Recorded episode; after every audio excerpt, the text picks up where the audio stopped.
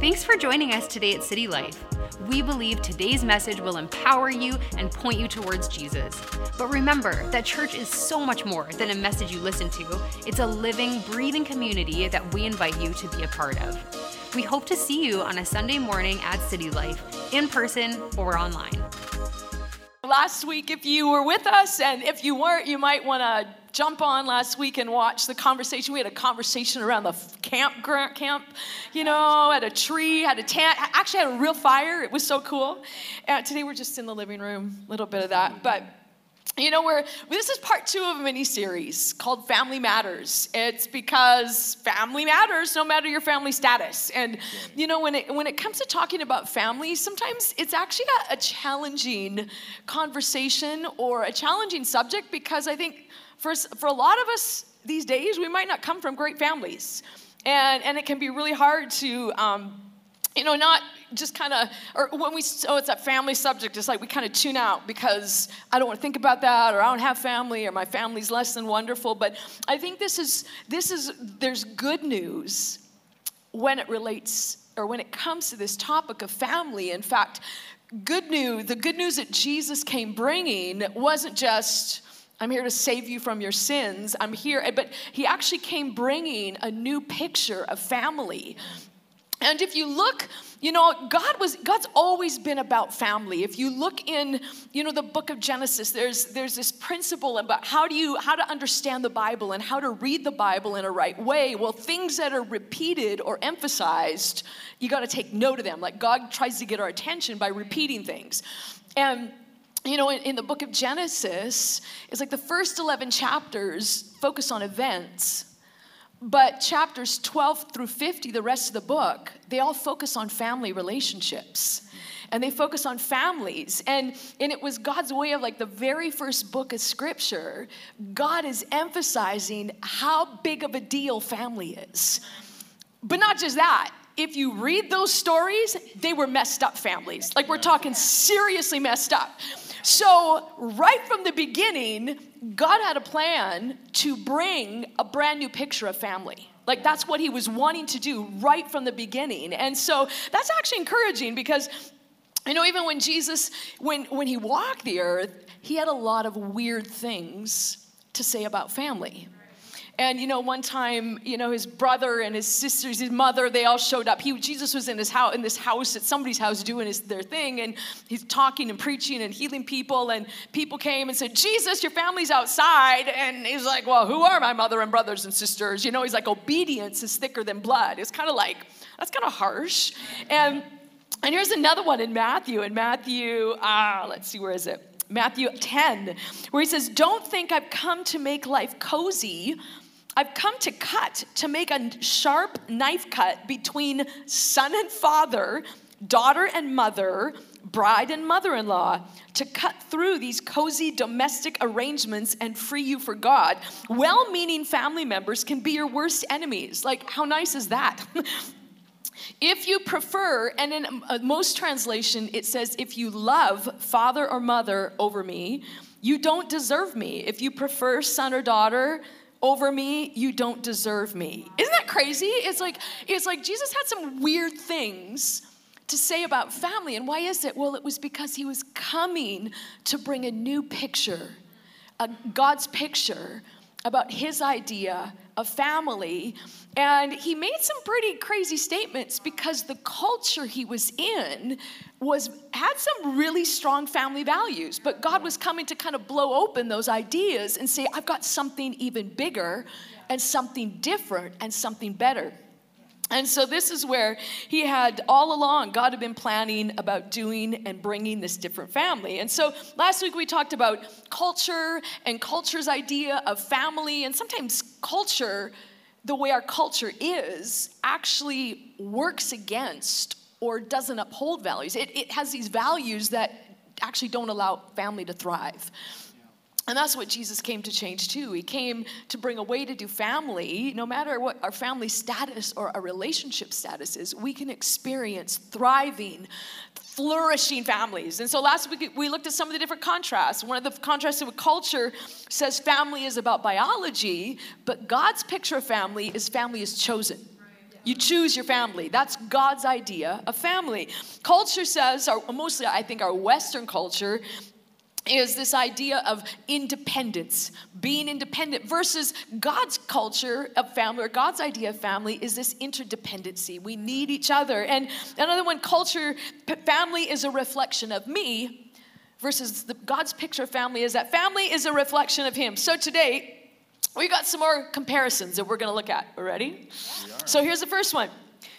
Culture, the picture our culture usually shows us is family is center, but God's idea is Jesus is center. Culture says family is center. Like we hear it in all sorts of Disney movies. Family is everything, you know? Yeah. It's, you know, and family, it sounds good. Like if you actually listen to Disney movies, it's like, oh yeah, there's a lot of that. But I think this idea of family is center, it sounds like a good idea, doesn't it? I think it, it sounds, especially in a culture where relationships are broken, where people are dysfunctional, like we need family. But how can this idea actually work against building strong families? Family is center versus Jesus being center. How does that actually work against building a strong family? Well, I think sometimes if we if we take this approach that family is center, although family is super important, but it's it uh, it actually lends us towards disappointment, or it, it can lead us to disappointment because when our families like. Our families will fail us at some yeah. point, like whether it's even natural family, church family, like we will all fail one another at some point. And so if that relationship is the center of our faith or the center of our confidence, right. when that relationship fails, which it will yeah. at some point, then we're left with disappointment and we're left with pain and hurt, and we're actually left with nowhere to go. Whereas when Jesus is the center, when when we disappoint one another in family or in relationship, we have we have a, a stronger anchor that keeps us tethered yeah. together. Yes. And so, and it's it's like Jesus, while God may disappoint our expectations, God never fails. Yeah. And so that's where by by making Jesus the center, we're actually We're actually anchoring our families in something stronger. We're actually re- anchoring our relationships in something that's stronger than just our ability yeah. to be good people. Yeah. Because we all know in long-term relationships, at some point, you're going to make mistakes that's going to hurt people. But if, if without Jesus at the center, we're we're actually setting ourselves up for disappointment. I actually think our lives were made to have Jesus as center, so when we pick something else as a center, right. it yeah. almost puts everything out of kilter. I like like that example. It's like driving on a flat tire yeah. or or on a un- unaligned thing. Yeah. If you're if Jesus is our true center and we're trying to pretend something else is, it just kind of throws everything yeah. off kilter. Yeah, that's a good example. I think too when we try to, um, I think when I think of something as being my center, I think of it as something that fuels me, you know, like it's like, that's where I get my life from. And that's, you know, and which I think, you know, relationships are life, you know, they give, they provide good stuff for us. They're life-giving, but they can't, like, they're not our fuel. Like the human, our hum, like humans were only made to run on one fuel. And that was like the, the life of God. And, and so I think, and too, like whether it's, you know, our families disappoint us or there's loss or or there's brokenness, I think it's it's easy to lose our center in that way. What about what about the um, uh, what are some examples of how you're aiming for Jesus as center in your family? Um, yeah, I think one of the things we do, like for our media, and again, everything we're saying relates more than just parent-child dynamics, but yeah. um, for us. Uh, We've done uh, morning devotions, and so every morning I drag everyone out of bed at seven o'clock, and sometimes they hit me or yell at me, and my kids aren't much better, but uh, no, just kidding. Uh, no, I lure her out with coffee, but um, and we all come out, and we sit in the living room, and everyone's still kind of doing their own things. It's not like this beautiful kumbaya, hold hands. Everybody's like on, the, you know, their YouVersion doing their devotions or however they're doing it. But uh, we're just creating a spiritual habit um, of just consistency, hoping that it will take root, that it will be helpful. That's yeah. um, one thing. But I think, yeah, you can just see lots of different examples. Yeah, that's good. I remember asking my parents, what is a great parenting book or something that you use to kind of pattern your life after? And their answer, they said the Bible. And I was like, but the Bible doesn't have like practical, how do you raise a two-year-old? Yeah. But it was just like, the the idea is if if we follow Jesus, then he works on us yeah, as parents. So if he works on us as as partners, as yeah. um, you know, whatever role we play, and if we can point our children to Jesus, and it's not like we want our kids to, we're not trying to get them to read the Bible so that they tick a box for us. It's yeah. so that we kind of point them to Jesus as a solution. And yeah. I just think that's one way we're we're aiming for Jesus as center, is both yeah. in our own personal lives, because yeah. I know I'm a better mom when yeah. I've had that time with Jesus. And yeah. you know, in the early years, it looked like having like hiding in the bathroom and reading one scripture. So yeah. it's like, I need a lifeline here. Yeah. Um, but now, thankfully, we've got some habits, and I have older kids, and I have time to, um, and I see the difference in me even, yeah. like. If I'm patterning my life after Jesus and I'm pointing my kids, I know I will disappoint my kids, yeah. but hopefully if they've been pointed to Jesus, like, he can't let them down. Yeah. yeah. Um, if I can say something to that too, my mom, sitting front row, uh, I was raised in a single parent home, and so she took care of three kids.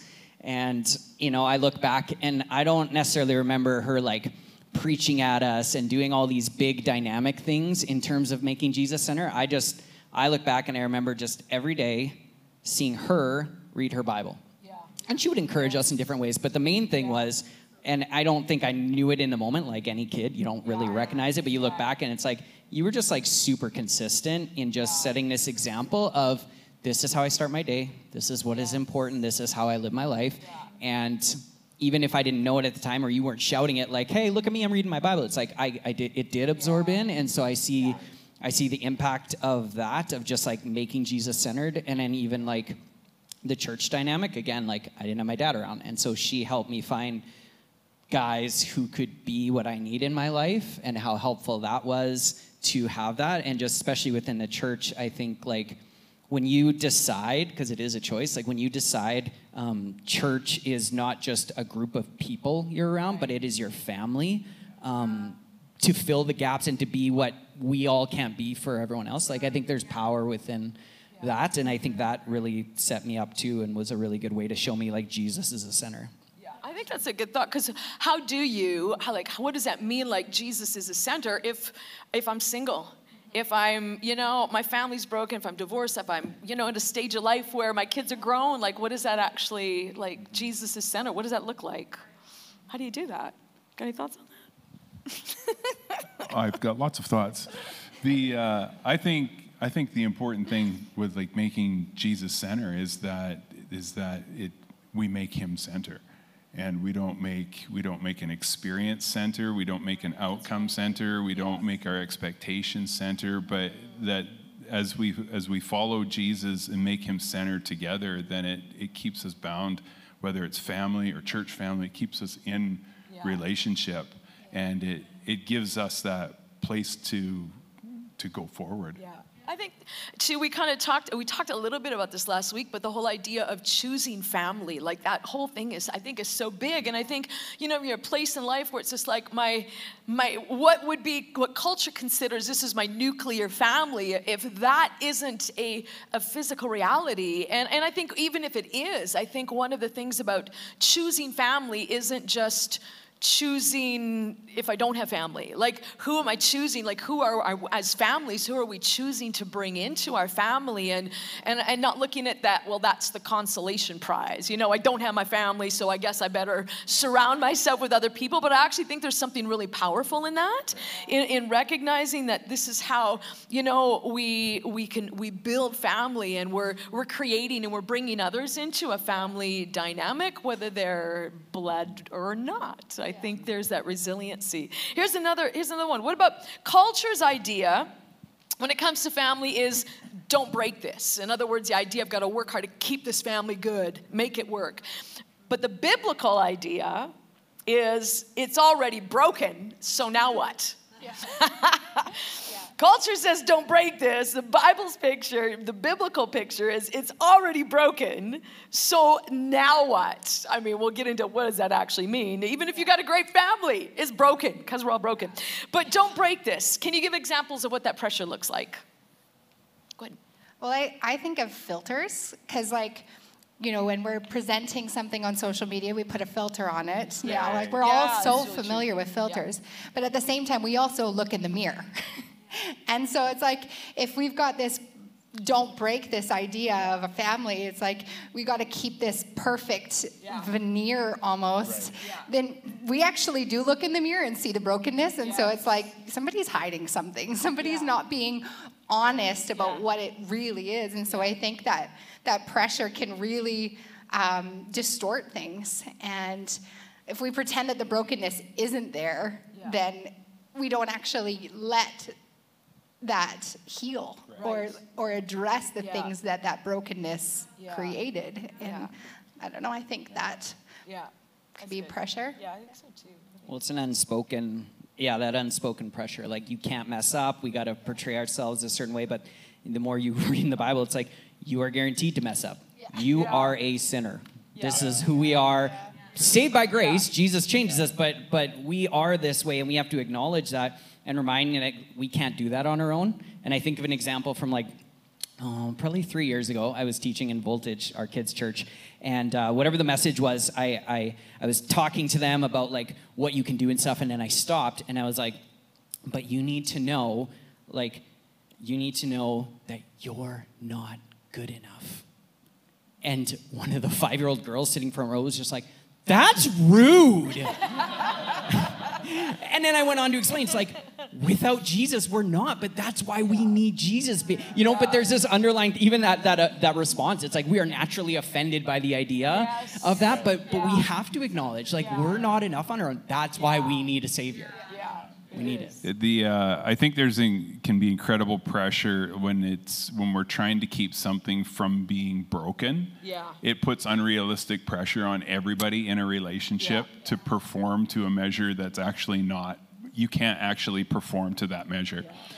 And by recognizing, you know what, we're all broken and we're we're learning how to do this together. Because yeah. there's things as, as a parent or even as a as a leader or as a, as a part of community, there's things that you do right now that you'll realize one day you were just plain wrong. Yes. Like the way that you the way you dealt with people or the way you dealt with situations or the way you interacted with your children, you'll just realize yeah. I was stupid. I did the wrong thing. And it's like there's a brokenness in us that sometimes we don't even realize is present. And to re and when we when we take it from the point of view of, you know what, I am already broken and God's grace is greater than my brokenness. And God's God's grace is actually greater than my ability to make mistakes and mess things up. And it just puts it it puts Um, our families in the right context, yeah. and it puts our it like it and it puts our church family in the right yeah. context. It's I was reading a book um, that was on community, and one of the statements in this book was, "The sooner the idealism of community yeah. can be shattered, the quicker the real building of community yeah. can take place." Yeah. And sometimes there's idealism around family yeah. that actually needs to get broken down so that real family, real relationship, yeah. real community, yeah. real church family can be built. Because idealism can actually be an enemy yeah. to actual experience yeah. of family. That's really good. And I think sometimes we can bring this idealism in without realizing it, whether it's church community or whether it's our real families, yeah. when ours weren't great, you know, or if we experience something in our family that we want to give our kids better. And I kind of think that's, I think it's a good thing, and I think it's a natural response, but I also think it can set up the family dynamic for being, you know, it's like this pressure. And, you know, kids, I'll give you some insight on your parents. You know, your parents are working out their stuff too. You know, and so sometimes the pressure you feel is like, why do we have to be this good family? And I remember thinking that growing up, you know, pastors' kids, you experience this a lot, coaches' kids. You experience this a lot.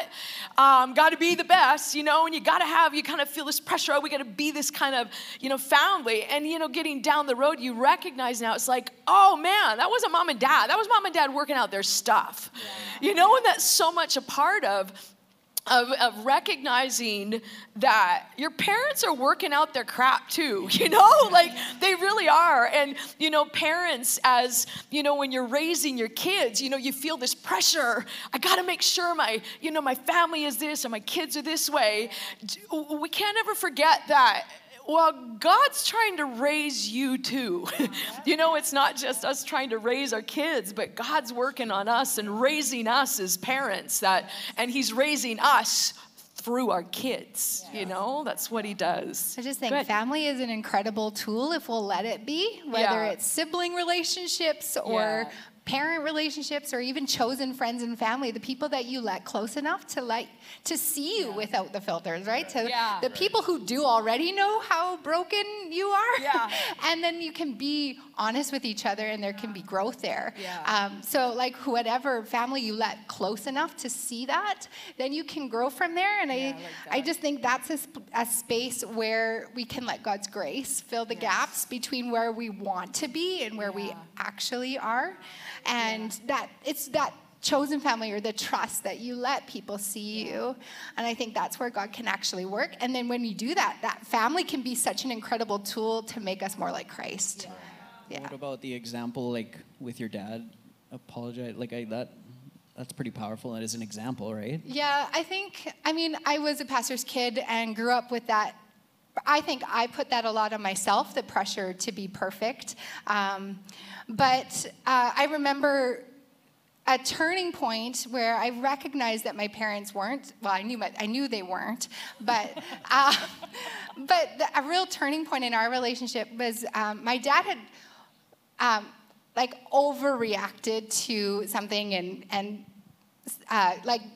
declared, like, this is a specific punishment he was going to do, and so sent me to my room and um, came downstairs uh, like a little while later, and I opened the door and he was on his knees and asking for forgiveness because he put an un a pressure on me that he recognized was too heavy for me to carry. And he like it just the humility of asking for forgiveness was something that really brought um I think uh, health to our relationship, because there was a, a, recogni- a recognition on both of our, um, both sides right. that we're not perfect and we're seeking Jesus together for, for that. And um, so good, yeah, it really brought us together. But actually, I think where, wherever we have humility in a relationship, that's where there can be growth. And so, yeah, I don't know. Yeah, I, I didn't expect to get through that. Yeah, so you did, you did really good, Joy. It's good. Okay, well, this kind of goes. What about what about these two different contrasts? Culture is usually is this idea of I want my family to be successful, mm-hmm. versus God's picture of family is I want my family to be significant. What are the differences? I want my family to be successful versus. I want family to be success. Let's talk about success. What would what does that look like? Like in our world, what would like I want my family to be successful? Like, thoughts well, on that? It does that? have yeah. to do with portraying, yeah. just obviously how we portray ourselves to others. I just, um, I think, I think when it comes to the differences, like success feels more like a destination. It's like yeah. if we can get to this, right. we're successful. Whereas, like I think significance can happen at any point on the journey. Yeah. yeah.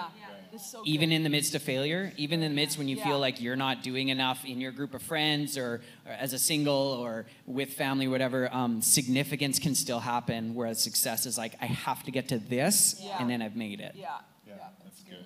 good.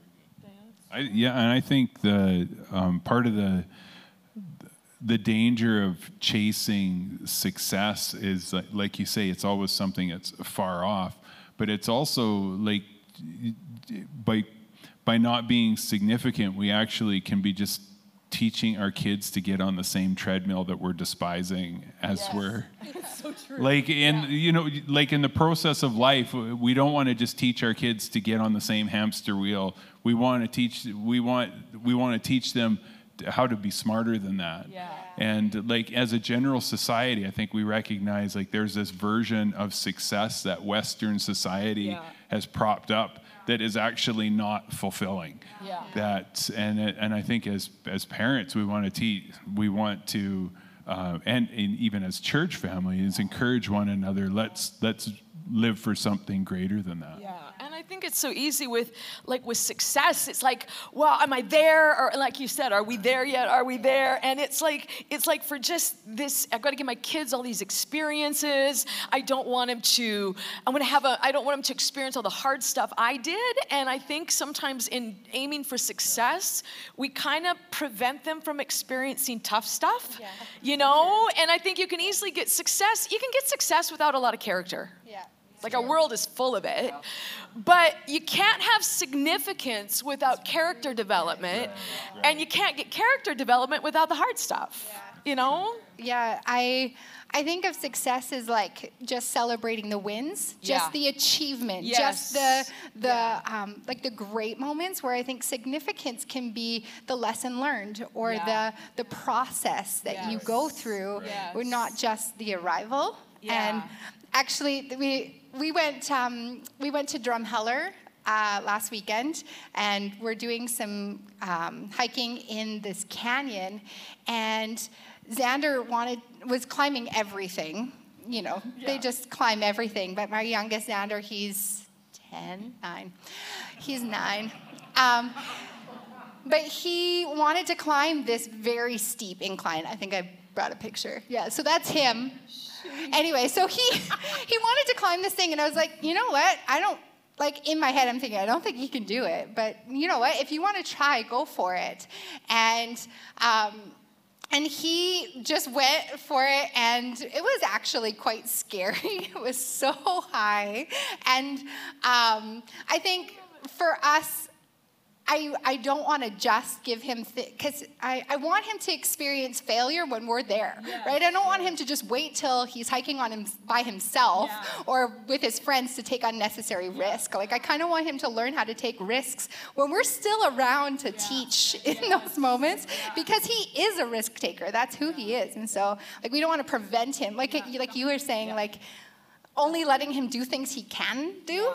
So he didn't make it to the top and got stuck and was shaking and scared. And, yeah. you know, I think it was a good moment for us to, you know, celebrate his willingness to try, but also being there to help him fail. Yeah, and I right. think that that is family. I think yeah. those significant moments can be those moments of failure yeah. that we experience together. I don't know.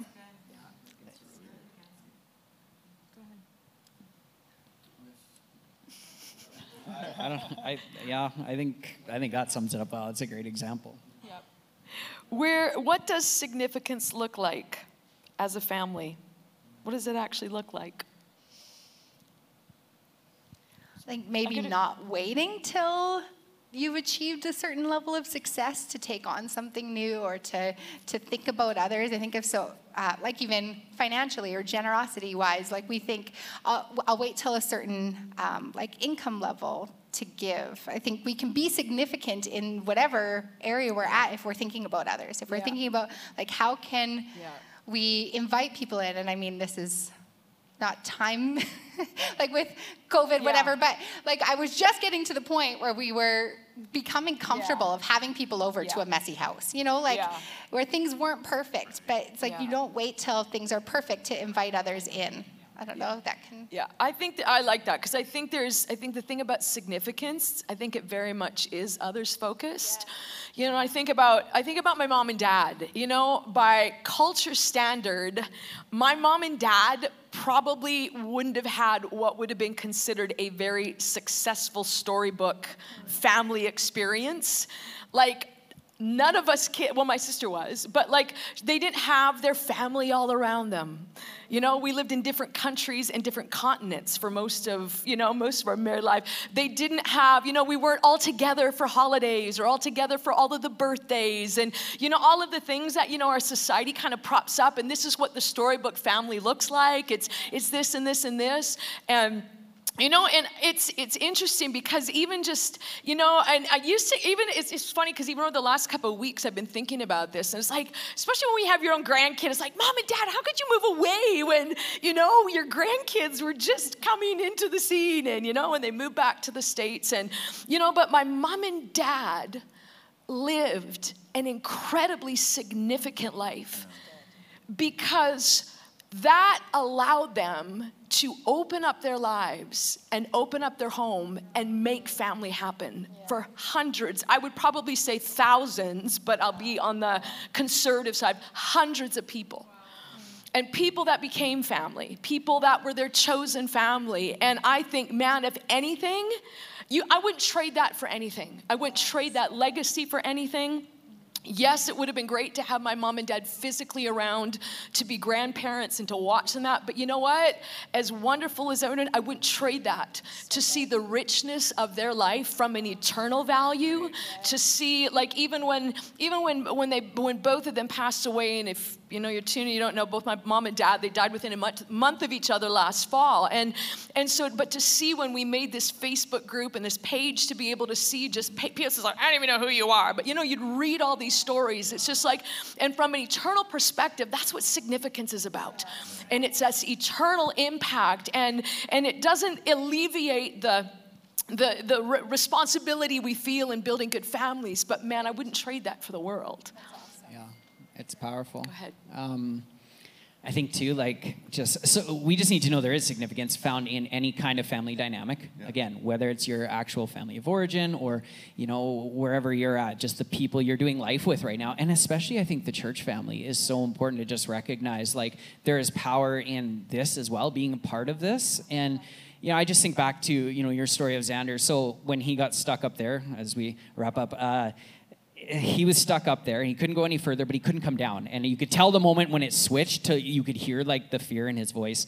And so I had to climb up there, and we knew, we knew that was probably what was going to happen. I get up there and I'm like, okay, yeah, this is actually pretty risky. Like I'm, I'm nervous too.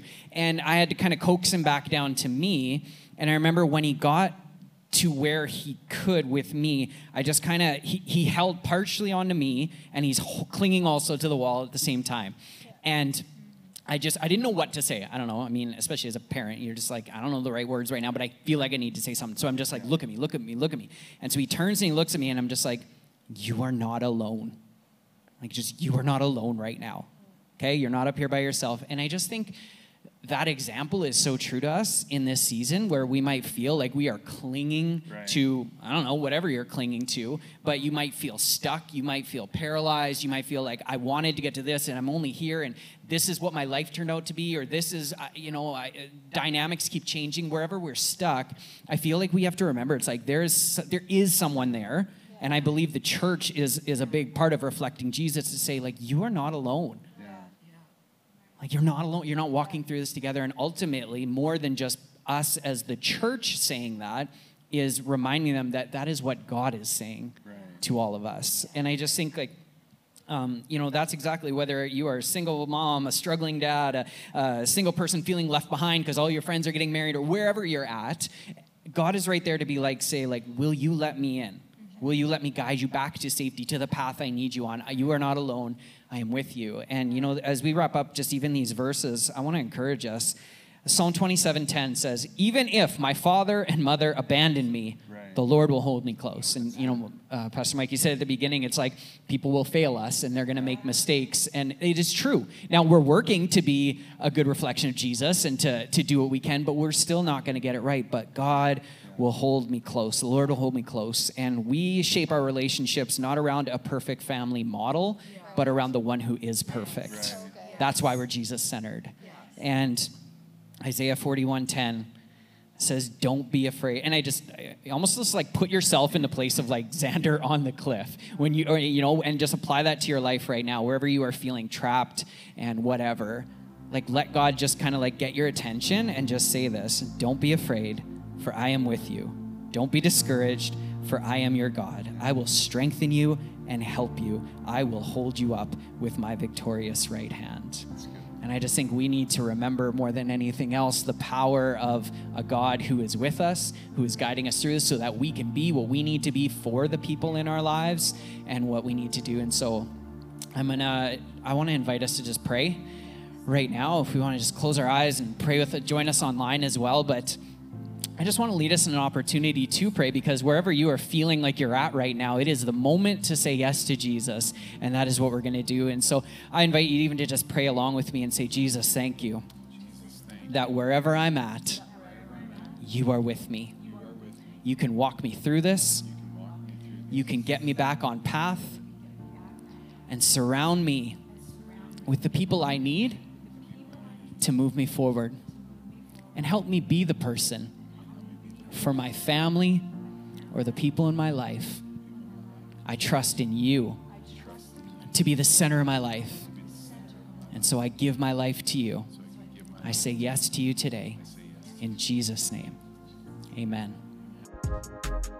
We hope today's message encouraged you. If you want to take your next step in saying yes to Jesus, you can always contact us at c t y dot l c slash next step or fill out the Next Step section on the City Life app. It's an honor to play a small part in what God is doing in your life. We look forward to connecting with you soon.